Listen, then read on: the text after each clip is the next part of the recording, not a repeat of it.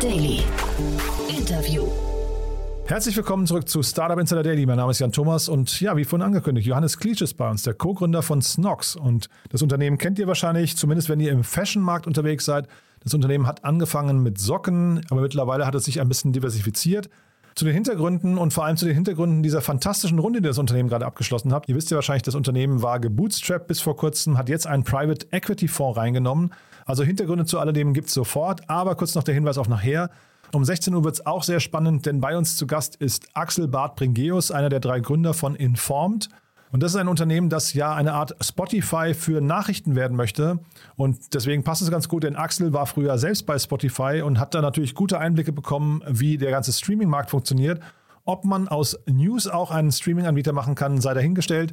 Eine eigene Meinung könnt ihr euch auf jeden Fall nachher bilden. Um 16 Uhr in dem Gespräch mit Axel Barth Pringeus von Informed. War ein tolles Gespräch, hat mir großen Spaß gemacht.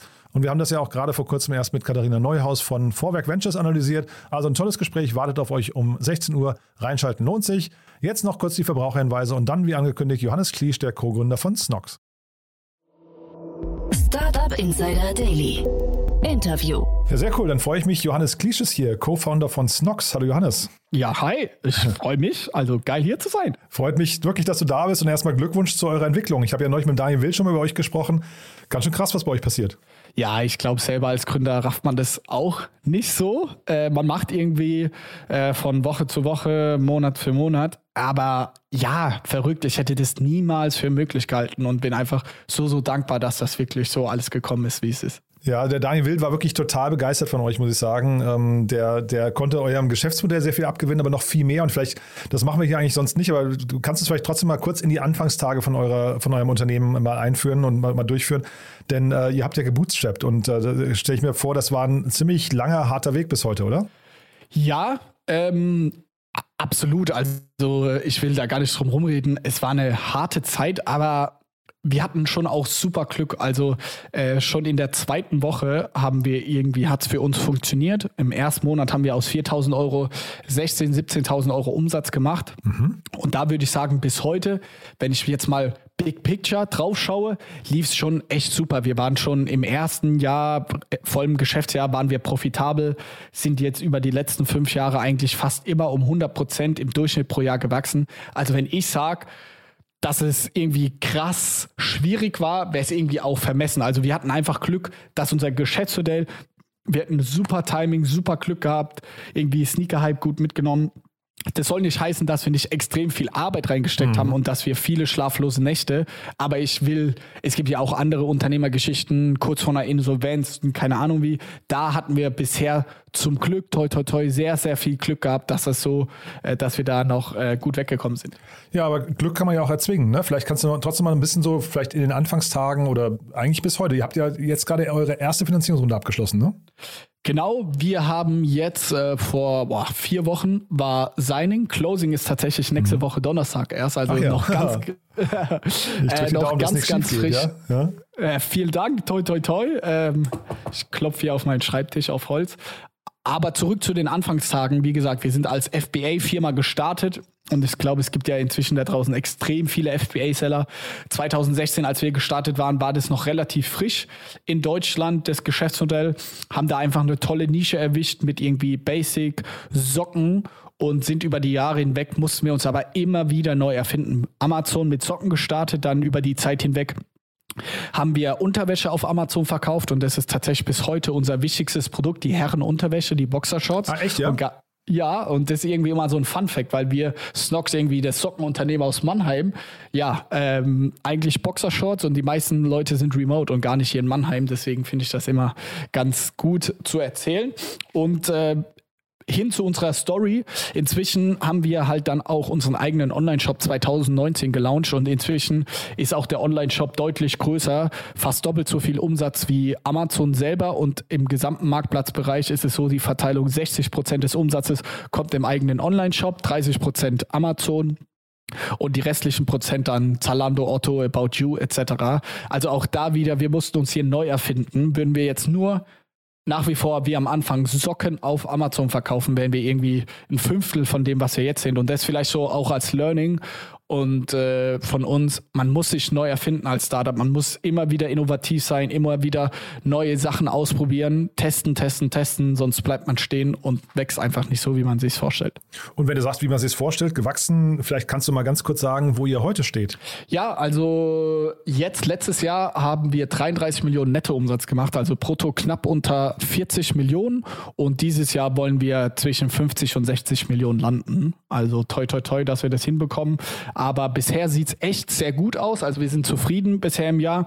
Wobei natürlich, sage ich mal, Inflation, Krieg und, und, und, das schon Themen sind. Man merkt es extrem, dass E-Commerce aktuell keinen Rückenwind hat. Aber auch hier, ich möchte mich nicht beschweren, weil es hat so viele andere viel, viel schlimmer getroffen als wir. Da muss man sehr demütig sein. Ja, finde ich total geerdet, was du gerade sagst. Ähm, äh, aber wahrscheinlich sind ja, ihr seid ja in, in so einem Basic-Sortiment unterwegs. Wahrscheinlich ist es ja trotzdem so, ähm, auf Unterhose und Socken kann man ja dann doch nicht verzichten. Ne? Ja, schon. Wobei, ich sag mal, ein Großteil unserer Kunden natürlich Socken und Boxershorts und etc. schon auch im Schrank haben. Das ist ja jetzt nicht so, dass sie das zwingend, zwingend brauchen. Also wir sind so, ich würde sagen, die, also die Hälfte ist so wirklich ähm, ich brauche das Produkt unbedingt und die andere Hälfte ist, ja, könnte ich mir mal wieder leisten. Mhm. Irgendwie meine alten sind irgendwie abgenutzt etc. Also wir sind jetzt kein Toilettenpapier, wo man immer zwingend benötigt. Mhm.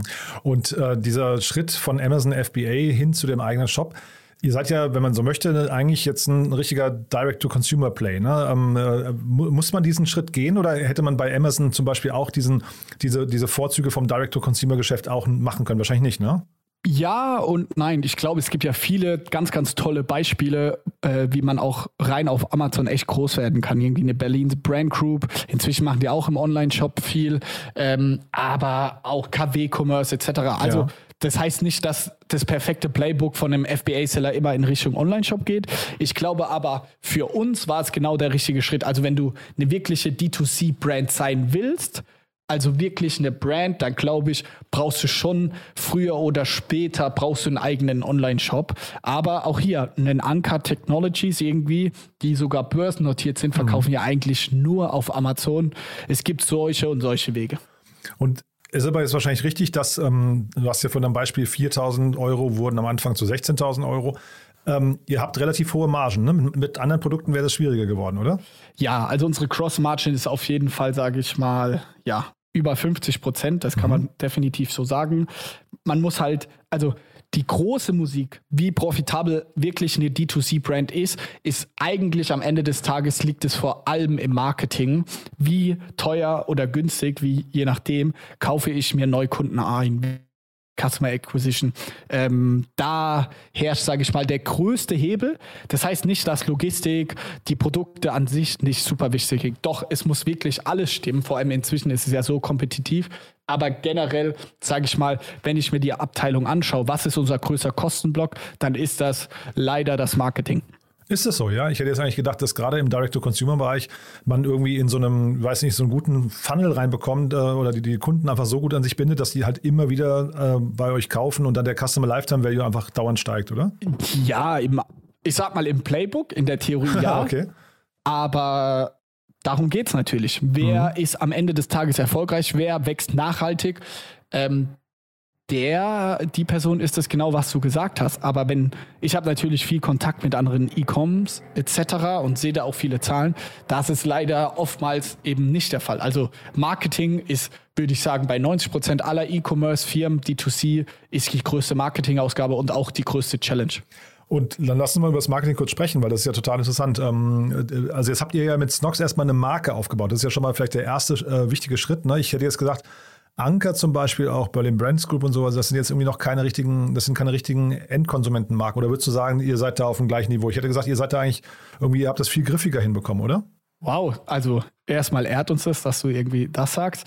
Ähm, ist natürlich immer, aus welcher Perspektive man auf eine Marke äh, draufschaut. Ich glaube, gerade wenn ich im Podcast bin, da werden wir glücklicherweise, dafür bin ich sehr dankbar, oftmals Snox, ja, große Marke. Und da sage ich, ja, ich glaube, in dieser LinkedIn-Bubble und B2B-Bubble ist das auch so. Ich genau. glaube, da äh, mega, aber im Endkonsumentenbereich geht's noch. Also da sehen wir definitiv noch extrem viel Potenzial.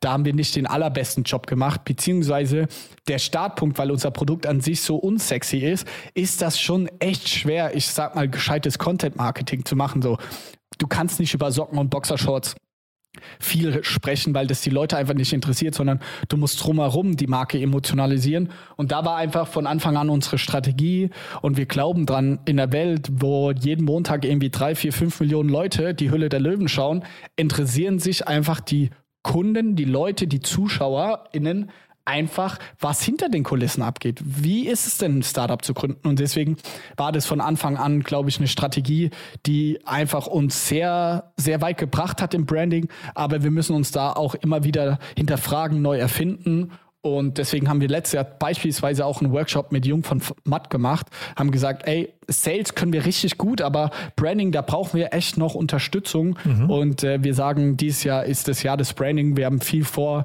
ähm, und haben hier viele verrückte Ideen. Ah, cool.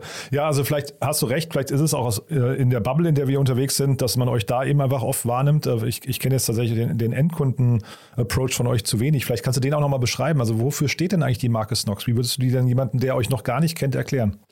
Also in erster Linie ist Snox absolut, wir möchten, dass der Kunde keinen Stress hat mehr mit den Basic Fashion Produkten. Also deswegen gibt es unsere Anti-Loch-Garantie, deswegen kannst du bei uns ganz unkompliziert bestellen. Das ist jetzt erstmal der Kern der Marke. Also du hast einen Bedarf für Socken, Boxershorts, Basic-Produkte, dann geht zu Snox, geile Qualität, vernünftiger Preis kannst du einfach kaufen.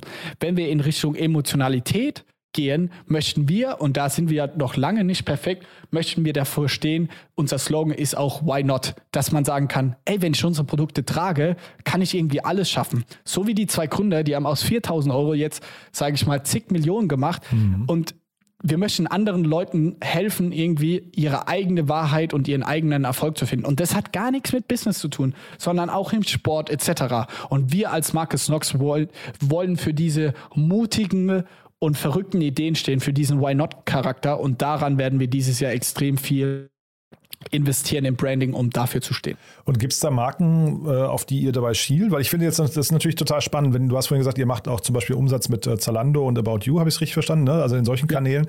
Ähm, dann, die haben ja alle Eigenmarken. Ne? Diese Eigenmarken, ähm, ich weiß nicht, ob der Kunde dann immer genau beim Shopping darauf achtet, was jetzt gerade quasi ähm, die, die Leistungsmerkmale von Socken oder von, von Boxershorts sind.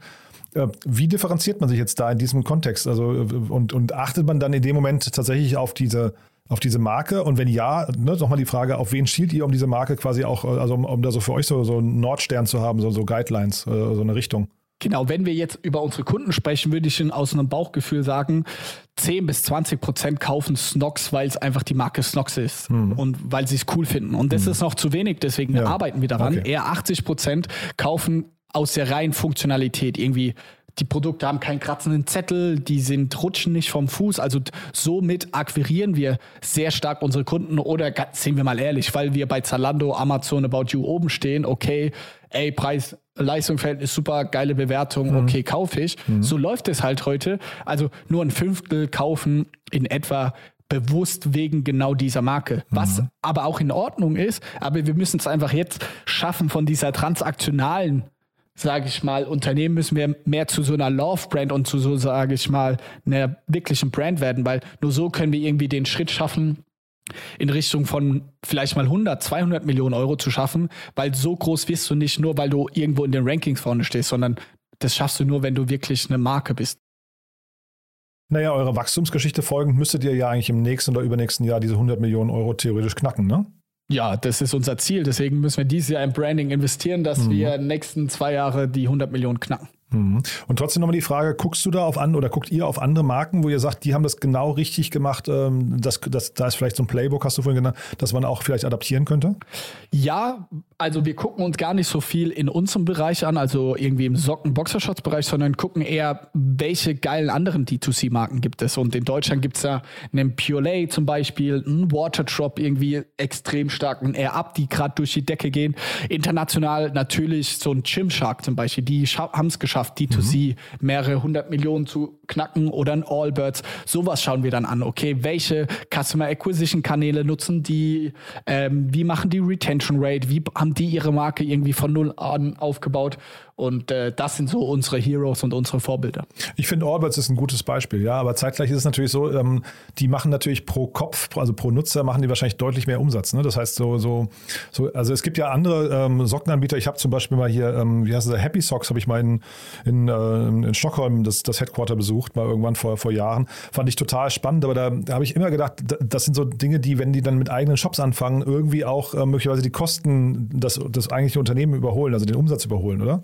Ja, ich kann mir jetzt keine, ich sag mal, Entscheidung treffen oder irgendwie ein Feedback geben, wie das jetzt bei Happy Socks läuft. Mhm. Und natürlich, ein Allbirds hat wahrscheinlich einen doppelt so hohen Warenkorb, wie wir das haben. Aber deswegen müssen die, das darf man nie vergessen, müssen die auch für Neukunden wahrscheinlich doppelt so viel aufgeben. Mhm. Weil du einen Schuh für 100, 150 Euro nicht mal eben so kaufst. Aber vielleicht eine Packung Socken für 25. Okay, komm, probiere ich mal aus. Also mhm. mhm. generell ja, höhere Warenkorbe sind besser, aber bedeutet ja immer, ähm, dass es schwerer ist, die Kunden überzeugen, weil sonst würde ihnen ja ein Rolex oder keine Ahnung ein iPhone immer, also umso höher, umso besser, das ist ja absoluter mhm. Schwachsinn. Mhm.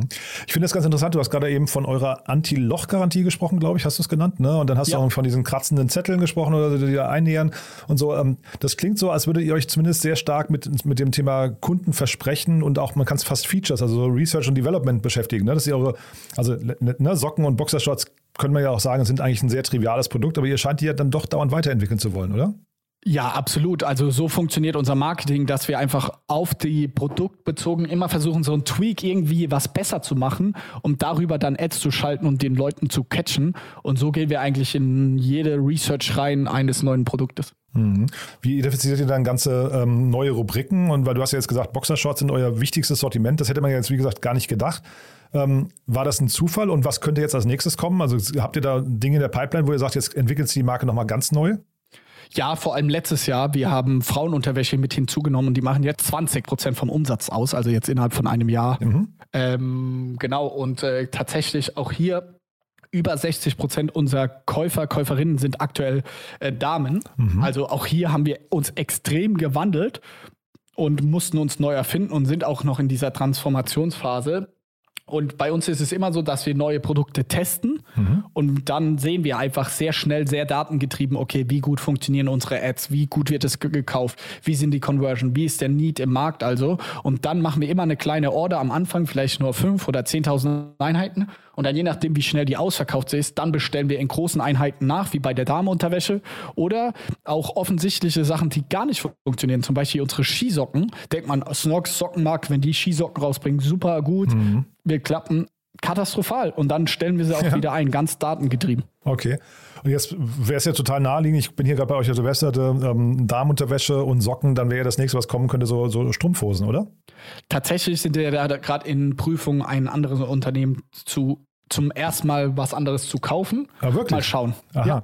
ja, das bringt uns ja vielleicht, das ist ja super, das wusste ich nicht, das bringt uns jetzt zu eurer Finanzierungsrunde. Das ist ja eine extrem spannende Runde, muss ich sagen. Ähm, wie kam es denn dazu? Ähm, man muss ja sagen, als D2C-Marke, wir sind jetzt in Deutschland über die letzten Wochen, Monate, Jahre sind wir super gewachsen. Ich habe ja gesagt, wir waren von Anfang an profitabel. Mhm. Wenn wir jetzt in Richtung 100 Millionen schielen, dann ist, sage ich mal, jetzt der große nächste Schritt die Internationalisierung. Also international Fuß zu fassen, jetzt international eine Marke aufzubauen. Und da muss man, glaube ich, keine Raketenwissenschaft anwenden. Wenn man international anfängt, muss man erstmal größere Investitionen treffen. Einfach, dass die Marke international bekannt wird, etc. Und da mhm. haben wir zwei Banker, Gründer gesagt, komm, toll, wie weit wir gekommen sind, aber so der nächste Schritt auch ähm, wird einfach einiges an Geld kosten. Lass uns das doch nicht, dass wir das Risiko beide komplett äh, zu zweit tragen. Lass uns doch da einen mhm. Partner mit ins Boot holen, aber dann das Ganze schneller, vielleicht aggressiver und mhm. auch größer denken. Mhm. Und so kam die Idee rund um das Investorenthema. Und lass uns, also vielleicht kannst du mal die Runde aus deiner Sicht beschreiben, weil ähm, bevor ich jetzt versuche, das zu interpretieren, was mir hier vorliegt, ähm, magst du mal ganz kurz nochmal erzählen, äh, sag mal, wer da eingestiegen ist und in welchen Dimensionen? Genau, also ist es eingestiegen Cafe Capital. Das ist ein französischer Fonds, der auch seine Wurzeln in China hat. Deswegen unser nächstes Land, das wir angehen wollen, ist Frankreich. Deswegen hat es einen super, super guten Fit gehabt mit ihnen und auch mit ihrem China-Background ist es natürlich wegen seitens der Supply Chain extrem relevant für uns. Mhm. Und die Runde, genaue Zahlen darf ich leider nicht sagen, aber wir als Gründer haben absolut einen Großteil der Mehrheit noch. Also wir haben absolut die Entscheidungsgewalt.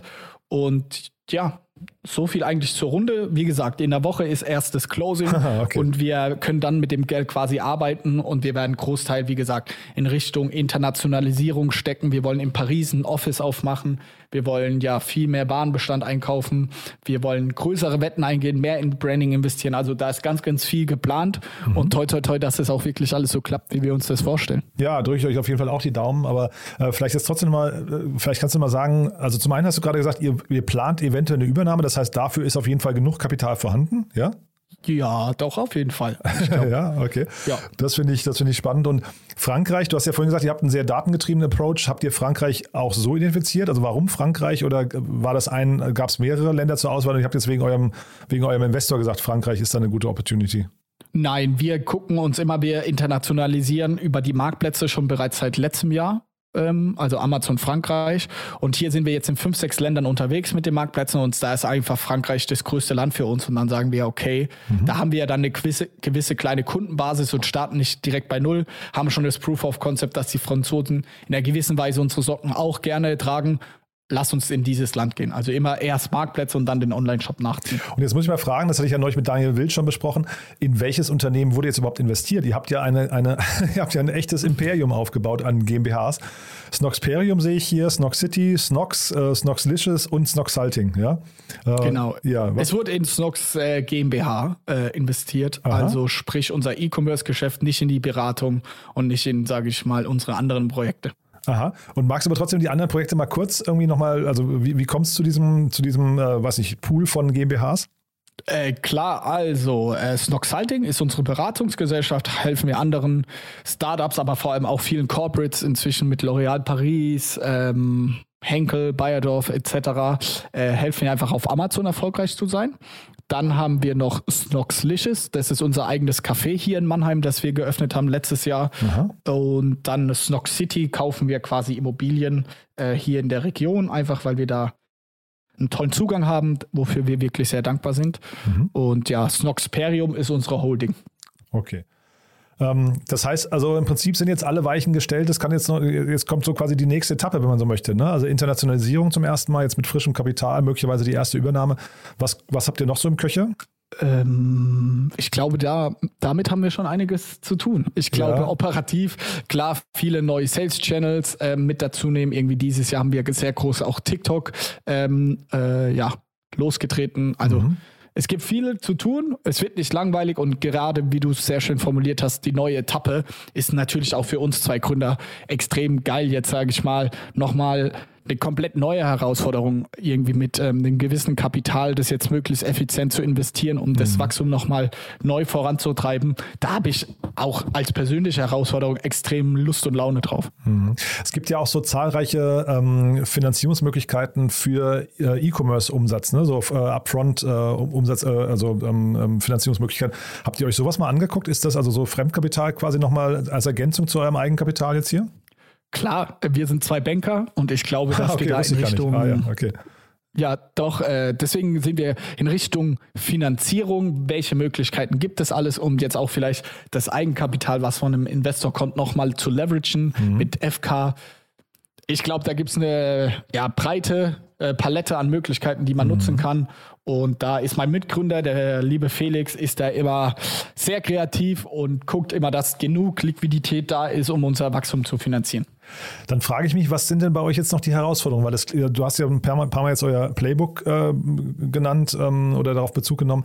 Das klingt ja so, als habt ihr die, die meisten Schritte, die kennt ihr jetzt eigentlich schon aus dem FF. Ne? Das heißt, wenn ihr jetzt in ein anderes Land geht, okay, dann, habt, dann ist vielleicht so eine Gründerstory äh, von deutschen Gründern nicht mehr so stark. Da muss man die Marke vielleicht nochmal ein bisschen anders aufladen und so. Aber Ansonsten, das Produkt ist ja ein Convenience-Produkt, das braucht ja irgendwie jeder. Ne? Das gehört ja irgendwie in den Alltag. Ähm, Markenaufbau kann jetzt nicht so schwierig sein oder Bedarf zu schaffen kann ja nicht so schwierig sein. Oder würdest du sagen, das ist, du hast von, von der Effizienz im Marketing gesprochen, ist das wirklich das größte Bottleneck bei euch?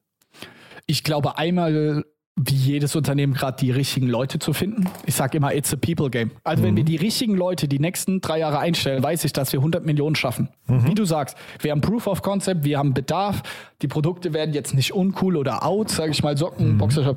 Wenn wir die richtigen Leute haben, die smart handeln, die effizient mit dem Geld umgehen, dann ist das, äh, ja, das ist der Key und der Schlüssel. Wenn man aber jetzt mal reingeht in die rein operativen Themen, ist es definitiv die Marketing-Effizienz bei steigender Skalierung jetzt hochzuhalten. Also, weil wir können ja jetzt nicht einfach nächstes Jahr unsere Facebook-Ads-Ausgaben einfach verdoppeln, sondern mhm. irgendwann bricht ja die Performance ein und das, sage ich mal, hochzuhalten, das ist extrem schwierig. Dann in Richtung Retention Rate, die ganzen Neukunden, dass sie auch ein zweites, drittes Mal kaufen und auch Cross-Produkte kaufen, dass man mit Socken anfängt, vielleicht du als Herr und dann mal die Boxershorts ausprobierst und dann vielleicht mal Unterhemd noch dazu nimmst. Das ist auf jeden Fall eine Challenge und äh, als allerletzten Punkt würde ich natürlich auch noch hinzufügen, irgendwann kommt man natürlich auch in der Skalierung so an den Deckel. Also wie schaffen wir überhaupt noch neue Sales-Kanäle mit dazu nehmen? Also wir sind jetzt dabei, irgendwie Podcast-Werbung gerade zu machen. Wir überlegen uns für nächstes Jahr vielleicht mal TV auszuprobieren, weil mit unserer Online-Palette an Möglichkeiten haben wir jetzt bald, sage ich mal, fast alles mal durch, was halt mhm. auch wirklich den Abverkauf fördert. Und da neue Channels immer wieder zu finden, sich neu zu erfinden, dann Sachen in Richtung Lager, dass natürlich irgendwie auf einmal an unserem letzten Sales-Event irgendwie 70.000 Pakete in zwei, drei Tagen rausgehen. So, das sind richtige Wachstumsschmerzen. und krass. wenn dann da mal äh, die Lieferung drei Wochen dauert, dann verärgerst du deine Kunden, die Retention geht in den Keller. Weißt du, das sind, ja, in der Theorie hört es sich immer easy an, aber du musst es auch erstmal operativ schaffen, dass das wirklich alles so rund läuft. Mhm. Und apropos Kanäle, ich finde es ja auch toll, ihr teilt ja euer Wissen auch, ne? Ihr habt ja auch einen eigenen Podcast.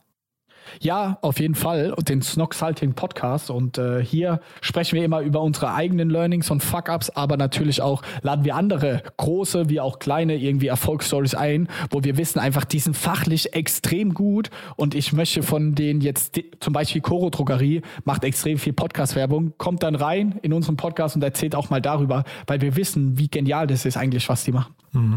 Also ich würde sagen, den Podcast, den stellen wir vielleicht nochmal in einer separaten Folge. Wir haben hier so ein Format, wo wir immer ähm, Podcast, Podcasts aus Deutschland kennen, äh, vorstellen, die man kennen sollte in der Startup-Szene. Können wir nochmal ein separates kurzes Gespräch zu machen. Aber auf jeden Fall äh, ist das, ich, ich kenne euren Podcast, ich finde den super. Und man darf auch nicht vergessen, du warst beim Philipp Westermeier auch mal äh, im OMR-Podcast. Wer also jetzt noch mehr von dir hören oder von euch hören möchte, der kann da vielleicht auch nochmal nachhören. Ne? Sehr, sehr gerne. Super, Johannes. Dann also von meiner Seite aus sind wir durch. Du hast gesagt, ihr sucht Leute in Mannheim oder remote? Remote. 70 Prozent der Leute sind remote. Also wenn du irgendwie die Idee hast, wie du Snox nach vorne bringen kannst, äh, dann bewerb dich gerne. Irgendwie schreib mir direkt auf LinkedIn oder auf unserer snox.com slash Jobseite gibt es auch viele ausgeschriebene Stellen. Wir sind stark am Wachsen und wenn du irgendwie mit unserer Erfolgsgeschichte mitschreiben willst, dann freuen wir uns auf deine Bewerbung. Super, Johannes. Du dann vielen Dank. Glückwunsch nochmal zu der tollen Entwicklung. Ist wirklich eine tolle Story, finde ich. Und dann bleiben wir in Kontakt, ja? Ich danke dir. Hat ganz viel Spaß gemacht. Startup Insider Daily. Der tägliche Nachrichtenpodcast der deutschen Startup-Szene. Das war Johannes Kliesch, Co-Gründer von Snox. Damit sind wir durch für heute Mittag. Aber nicht vergessen, nachher geht es weiter um 16 Uhr mit Axel Bart Bringeus, dem Co-Gründer von Informed. Ich freue mich, wenn wir es wiederhören und ich freue mich natürlich auch, wenn ihr uns weiterempfehlt. Dafür schon mal vielen Dank. Wir freuen uns immer über neue Hörerinnen und Hörer, die uns noch nicht kennen. Überlegt doch vielleicht mal kurz, wen vielleicht das Thema Unterwäsche, Socken oder E-Commerce interessieren könnte oder das Thema Bootstrapping oder mit Blick auf nachher vielleicht, wen das Thema Nachrichten interessieren könnte. Ja, auf jeden Fall zwei tolle Themen. Vielleicht fällt euch jemand ein, den das interessieren könnte. Dafür schon mal vielen Dank und ja, ansonsten hoffentlich bis nachher. Ciao, ciao.